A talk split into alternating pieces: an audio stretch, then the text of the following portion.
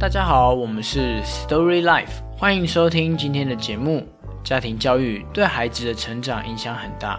上一则故事中提到，彤彤没有办法自己在学校如厕，其实是因为没有人可以在他上完厕所后帮他清理干净，而彤彤当时也不曾学习过如何擦屁股。可能有的人会想说，怎么可能有国小的孩子会不懂得擦屁股？但是如果你知道彤彤的家庭背景，可能就不会有这样的疑问了。彤彤是单亲家庭，妈妈在外工作，平时很少回家，因此从小是由爷爷奶奶带大的。小时候上完厕所，爷爷奶奶会用水帮彤彤清洗，而彤彤则不曾学习要如何使用卫生纸擦屁股，导致彤彤在学校想上厕所的时候都会不知如何是好。彤彤也不懂得该如何表达，只能用他自己独特的方式来表达出困扰。但是常常表达的不清楚，或者是用一直哭、把东西推到地上的方式来表达。然而周遭的人可能都不清楚彤彤到底要什么。当家人看到彤彤在哭闹时，都会尝试用各种方式让彤彤停止哭泣，比如询问是不是饿啦，是不是上厕所啦，就好像是一台机器人，你给他一个东西，他给你一个反应。用各种试探的方式来试图让彤彤停止哭泣，如果都没有办法，就可能会像彤彤的奶奶一样，会觉得要带彤彤去收金。这里并非是要去探讨家人们的做法到底科不科学，而是我们会发现，彤彤的奶奶其实已经也没有其他办法来帮助他了，而去收金是最后一个办法了。在学校时，彤彤终于说出自己想要上厕所。奶奶当下的反应是带彤彤回家上厕所，然后用水帮彤彤清洗。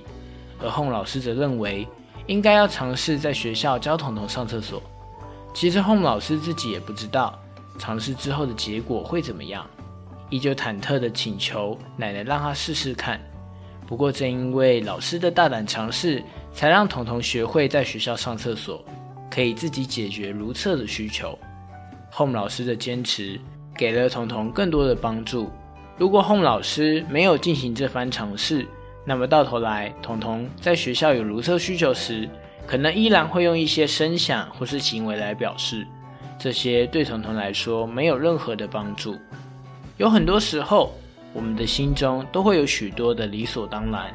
在彤彤的故事里，我们可能会觉得如厕这件事情应该是每个国小生都要会的，但实际上在学校里。孩子们会出现许多不同的情况，若抱持的理应怎么样的心态去面对这些情况，可能就没有办法帮助到这个孩子与家庭。而正因为 Home 老师没有让彤彤回家上厕所，而是用身教的方式教导彤彤半蹲，拿着卫生纸示范给彤彤看，才让彤彤进行如厕的教育。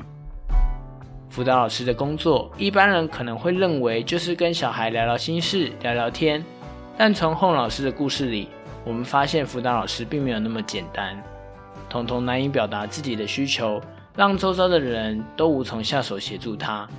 是洪老师的耐心协助，才让彤彤有困难说不出口，到能够说出自己的困难。是经过一次次的尝试，才能在最后成功给予彤彤协助。谢谢大家的收听。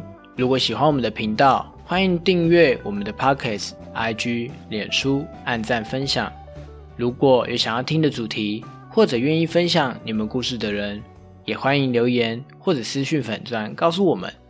那我们下次再见。